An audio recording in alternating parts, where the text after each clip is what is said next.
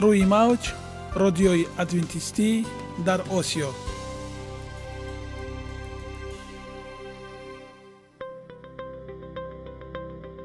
Шунавандаҳои азиз саломи самимии моро пазиро бошед. Ба хотири саодатмандӣ ва хушнудии шумо ба барномаҳои имрӯзаамон ҳусни оғоз мебахшем. Аминем аз шунидани барномаҳои мо баҳраманд мегардед. Барномаҳои мо аз се рубрика иборатанд. Бахши саломатӣ. Ки дар он мо бо шумо дар бораи тарзи ҳаёти солим ғизои дуруст ва пешгирӣ кардани бемориҳо суҳбате хоҳем орост. Ахлоқи ҳамида. Чуноне ки бузурге гуфтааст олитарин арзише ки волидайн ба фарзанд медиҳанд ин тарбияи хуб аст. Нури маърифат ваҳии умедбахш. Розҳои ниҳонии нубувватҳо дар китоби муқаддас. Бо мо бошед.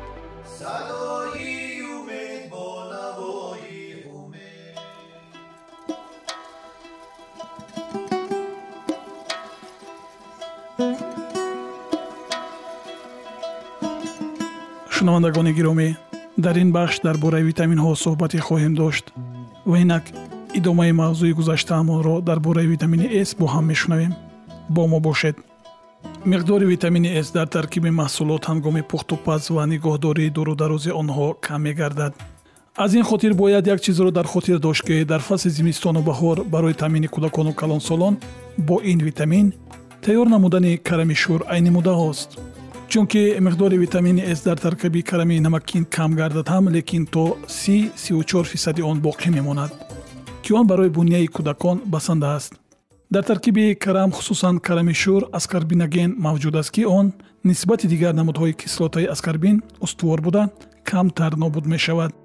Витамини с дар меъёри муайян ба буняи инсон фоидаи калон дорад.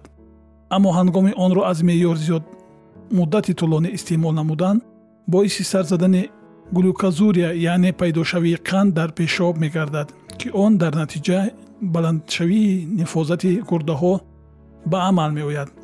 Ин ҳолат дар одамони солим дида намешавад. Ҳангоми истеъмоли он аз меъёр то бист карат зиёд боиси сар задани изҳол ва ҳосилшавии сангҳои оксалаш ва вайроншавии фаъолияти ғадуди зери меъда ва синтези инсулин мегардад аз ин рӯ истеъмоли витамини сро дар як шабонарӯз аз рӯи меъёри муайяншуда истифода бурдан айни муддаҳост пеш аз идомаи ин мавзӯъ ба самъи шумо далелҳо аз ҳақиқати ҳол ва умед пешниҳод мегардад.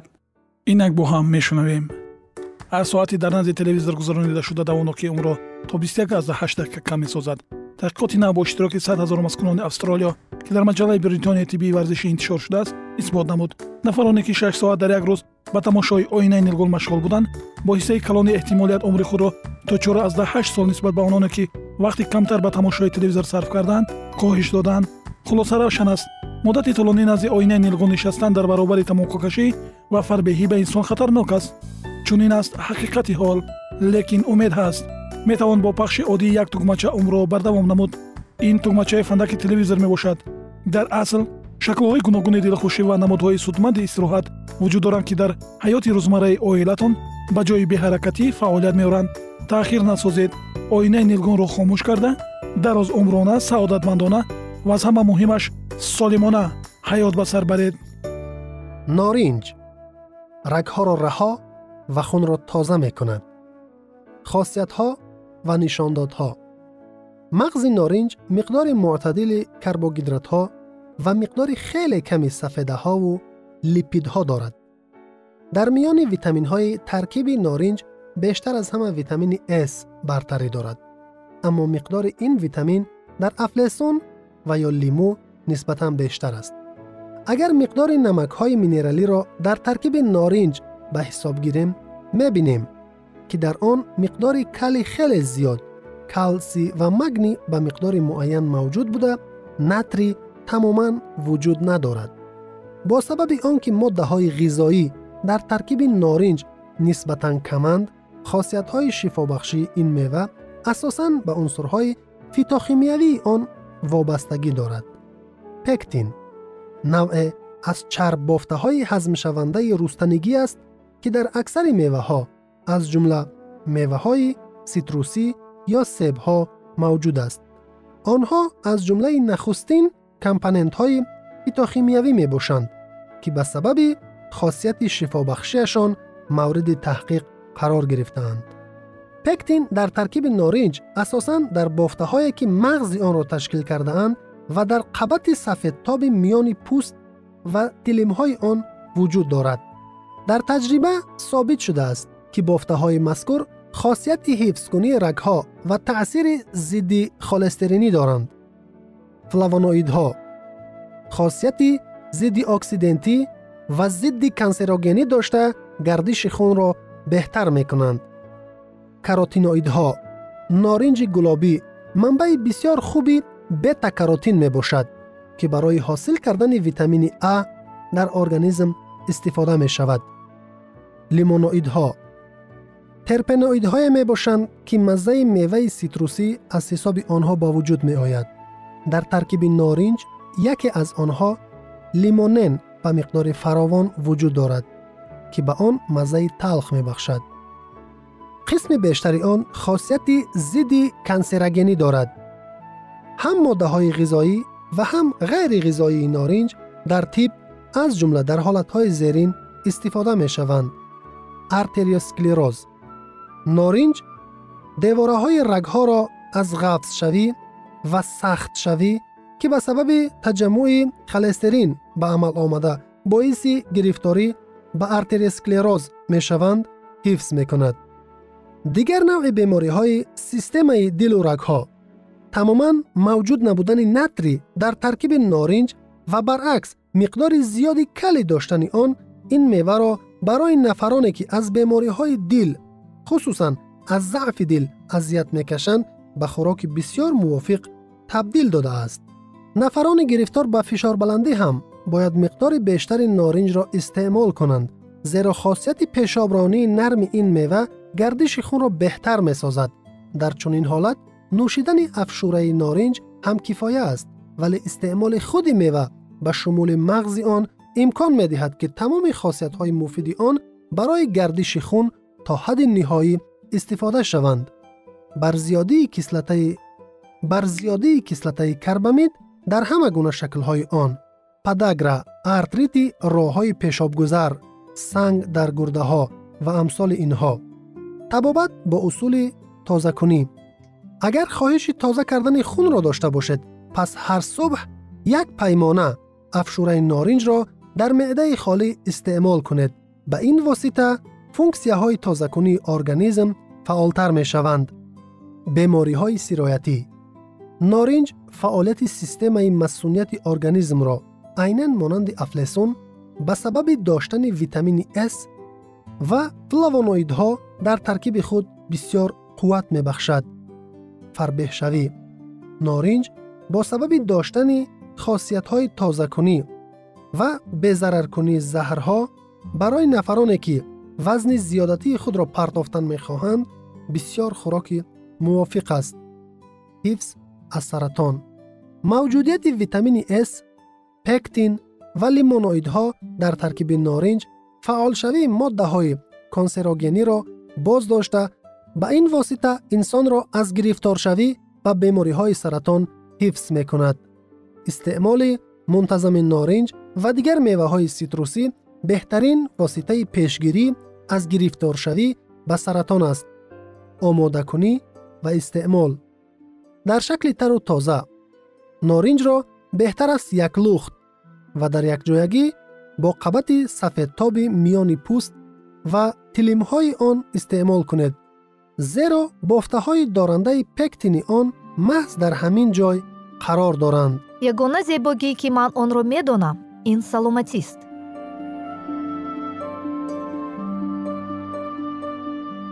саломатиатонро эҳтиёт кунед ахлоқи ҳамида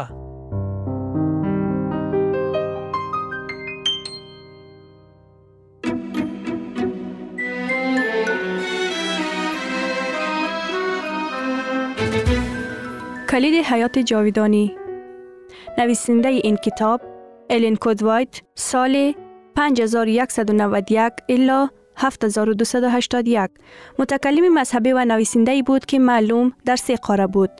متولد شده در یورتلند، او سالهای جوانی زندگی خود را در ایالات انگلستان جدید گذشتاند. پس سفرها و کار و کوشش های او را به مناطق مرکزی غربی ایالات متحده آمریکا هدایت کرد.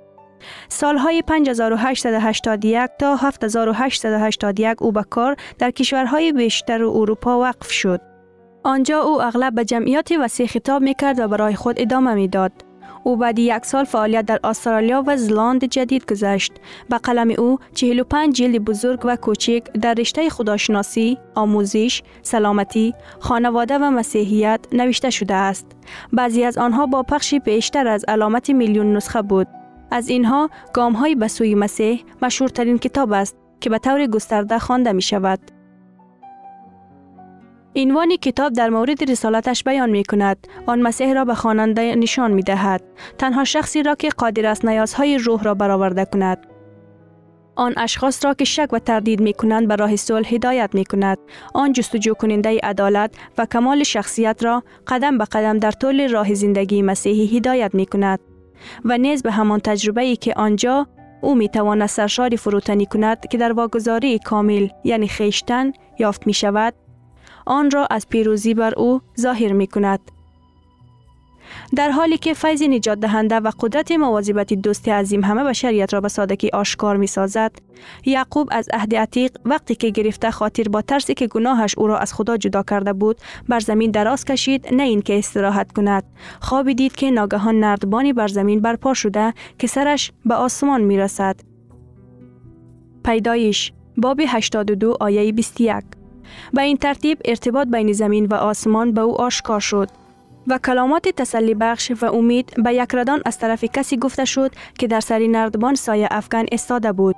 آرزو می کنم که رویای آسمانی به انسانهای زیادی دوباره گفته شود هنگامی که آنها این داستان را راه زندگی را می خوانند این آرزوی صادقانه اند.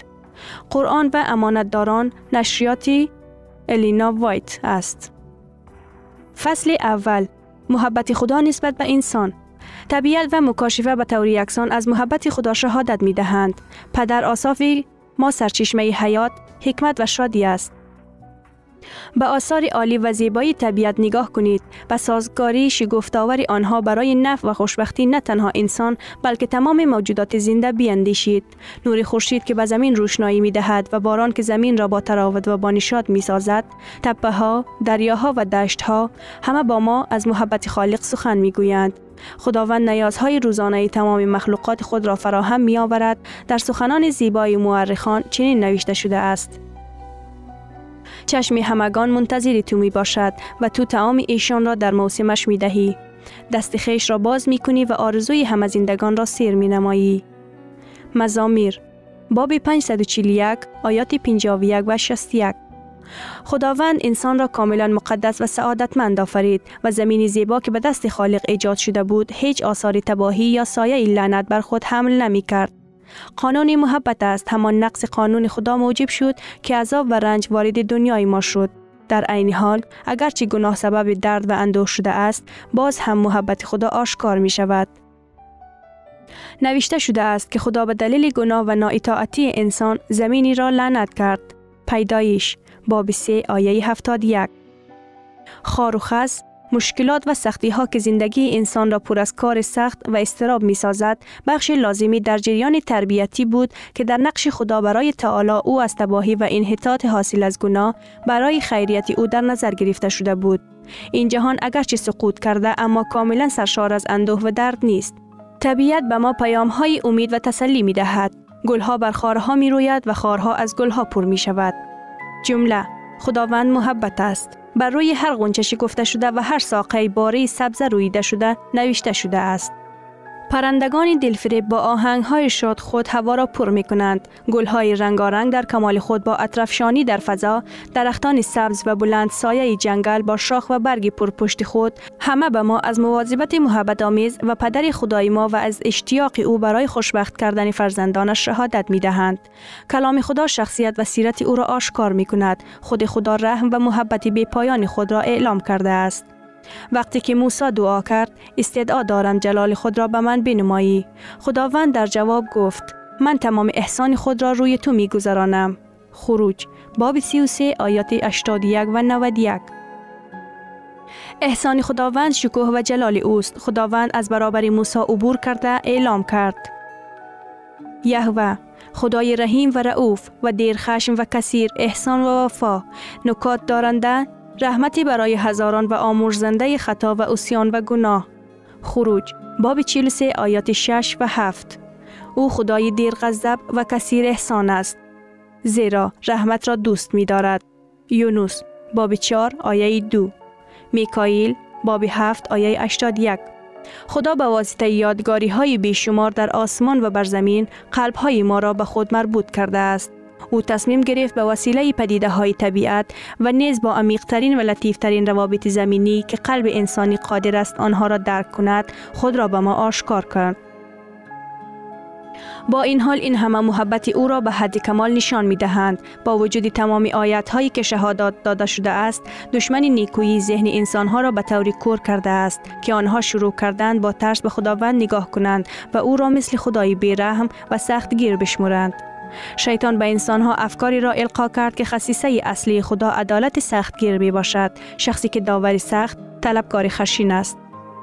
شیطان خالق را به عنوان موجودی توصیف کرده است که با چشم حسادت آمیز مراقبت می کند و سعی می کند غلط ها و اشتباهات انسان ها را تشخیص دهد تا مجازات را برایشان بفرستد. و برای برطرف کردن این سایه تاریکی و آشکار کردن محبتی به انتهای خدا بر جهان عیسی به این جهان آمد و در میان انسان ها زندگی کرد. پسر خدا از آسمان آمد تنها پدر خود را ظاهر سازد خدا را هرگز کسی ندیده است پسر یگانه ای که در آغوش پدر است همان او را ظاهر کرد یوحنا باب یک آیه 81 نه پدر را هیچ کس می‌شناسد غیر از پسر و کسی که پسر بخواهد بدو مکشوف سازد. متا باب 11 آیه 72 هنگامی که یکی از شاگردان تقاضا کرد که ای آقا پدر را به ما نشان ده. عیسی در جواب گفت ای فیلیپ در این مدت با شما بودم. آیا مرا نشناخته ای؟ کسی که مرا دید پدر را دید. پس چگونه می‌گویی پدر را به من نشان ده؟ یوحنا باب 41 آیاتی 8 و 9 عیسی درباره مأموریت خود بر زمین چنین گفت روح خداوند بر من است زیرا که مرا مسیح کرد. تنها فقیران را بشارت دهم و مرا فرستاد تا شکست دلان را شفا بخشم و اسیران را به رستگاری و کوران را به بینایی موعظه کنم و غلامان را آزاد سازم و از سال پسندیده خداوند موعظه کنم. لوقا باب 4 آیه 81 این مأموریت عیسی بود. هر جایی که او می رفت کارهای نیکو انجام می‌داد و کسی این را که از سوی شیطان ستم شده بودند شفا می‌داد. دهکده هایی بود که حتی یک ناله بیماری در خانه شنیده نمی‌شد چون که عیسی از آنجا عبور کرده و همه بیماران را شفا داده بود. اعمال او مسیح الهی او را اثبات می کرد. در تمام اعمال و زندگی عیسی محبت، فیض و دلسوزی ظاهر می شد.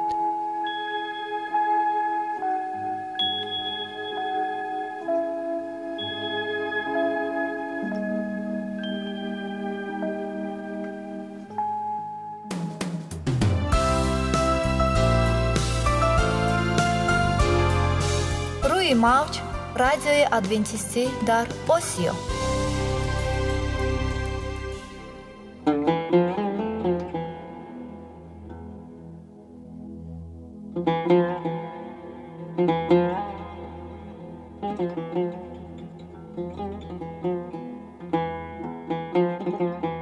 дуруд бар шумо шинавандагони азизи мо бо арзи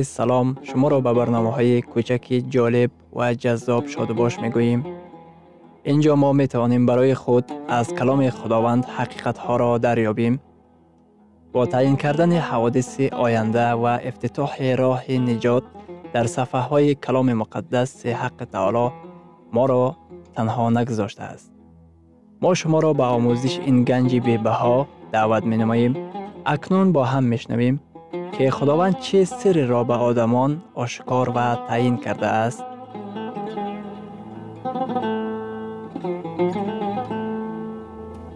ваҳйи умедбахш умедбахш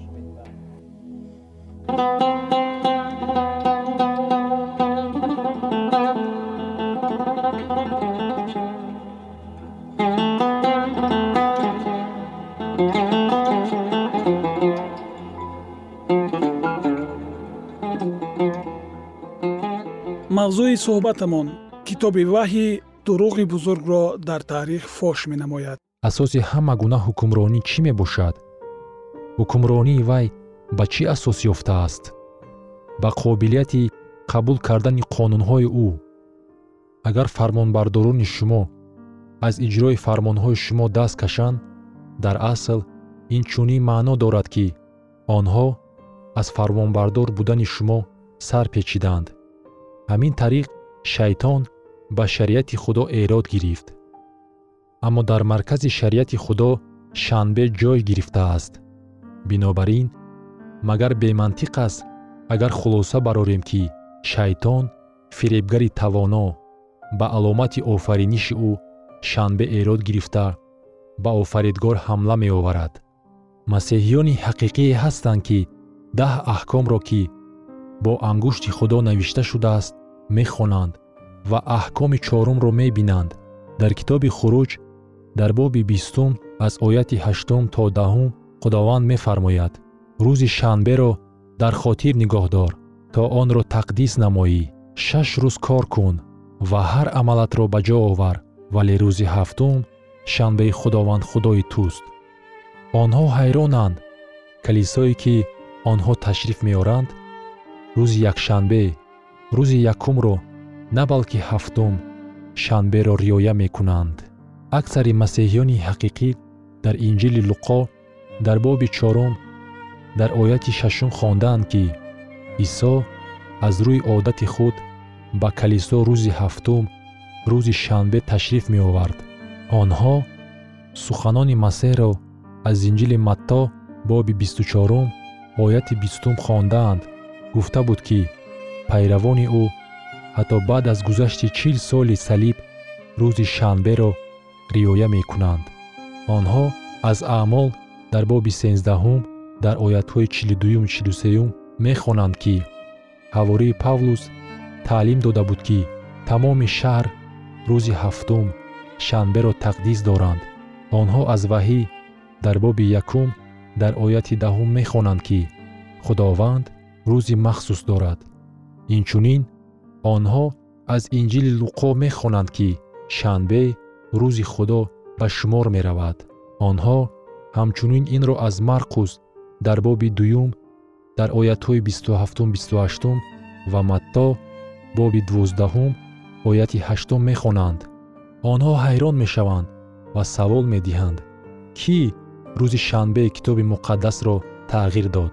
Албатта на худованд зеро ки дар китоби муқаддас омадааст дар китоби малокӣ дар боби сеюм дар ояти шашум худованд мегӯяд зеро ки ман худованд ҳастам тағйир наёфтаам ва он гоҳ онҳо ба китоби муқаддас дида медӯзанд ва мебинанд ки исо рӯзи оромиро тағйир надодааст зеро ки дар китоби муқаддас омадааст.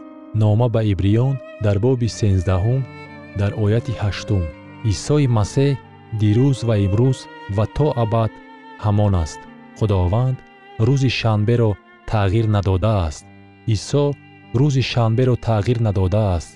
Инчунин шогирдон низ шанберо тағйир дода наметавонистаанд. Дар китоби аъмол дар боби панҷум дар ояти бисту нуҳум омадааст. Петрус ва ҳавориён ба ҷавоб гуфтанд ба худо бояд итоат кард на ба одамизод ва он гоҳ суоле ба миён меояд ки агар худо шанберо тағйир надода бошад агар исо шанберо тағйир надода бошад агар шогирдон шанберо тағйир дода наметавониста бошанд дар он сурат ин корро кӣ кард? Дар китоби ваҳӣ дар боби сенздаҳум мо дар бораи ҳайвоне мехонем ки аз баҳр мебарояд. Дар ин боб мо дар бораи тамғаи ҳайвони ваҳшӣ ва рақами 666 мехонем лекин таваҷҷӯҳ намоед ки ин ҳайвони ваҳшӣ чӣ гуна тасвир ёфтааст?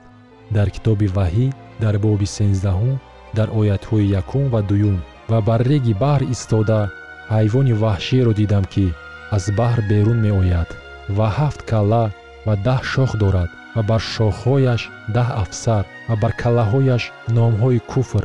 Дар китоби муқаддас ҳайвони ваҳшӣ метавонад ҳукмронии сиёсӣ ё динӣ бошад ё ки ҳокимият ин ҳокимияти аз баҳр берун омада куфр мегӯяд. Вай ба ҳуқуқ ба ваколатҳои талош дорад ки фақат худованд соҳиб буда метавонад. Ҳайвони ваҳшие ки ман дидам монанди паланг буд. Пойҳояш мисли пойҳои хирс. Ин ҳайвонҳоро дар хотир нигоҳ доред. Баъди чанде мо онҳоро боз хоҳем дид паланг ва хирс. Ва даҳонаш мисли даҳони шер ва аждаҳо қуввати худ ва тахти худ ва қудрати бузурге ба вай дода буд. Ин аждаҳо кист? Шайтон. Шайтон ба ин ҳокимият обрӯ ва эътибори бузург медиҳад. Бинобар ин тамоми дуньё ӯро пайравӣ хоҳанд кард. Ин ҳокимият ба ҷои шариати худо қонунҳои худро ҷорӣ мекунад ва шанбе ҳамлаи асосии ҳадафи ӯ қарор мегирад барои фаҳмонидани он ки ин ҳайвони ваҳшӣ кист?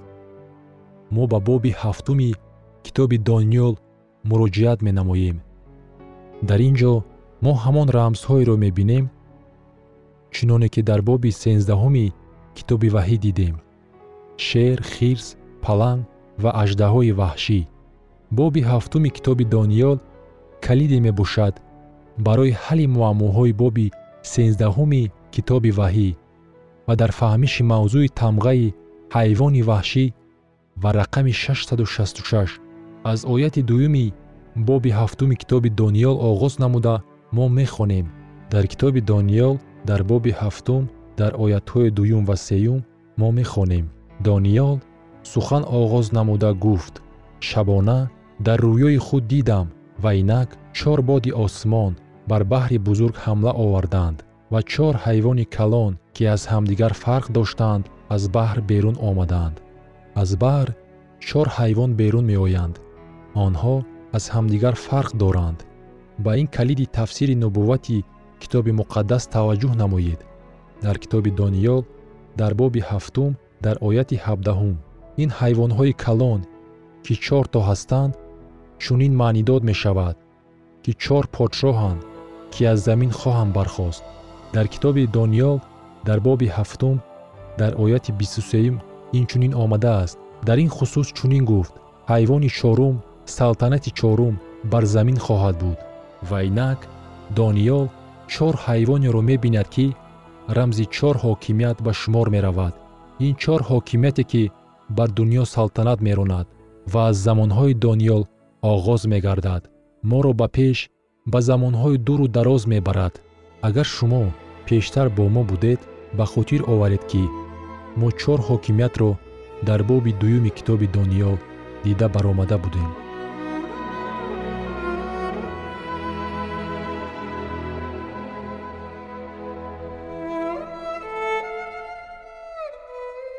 шунавандагони азиз дар лаҳазоти охари барнома қарор дорем. Барои шумо аз боргоҳи манон сеҳатмандӣ ва тандурустӣ اخلاق نیکو، نور و معرفت الهی خواهانیم. تا برنامه دیگر شما را به الله پاک می سپاریم.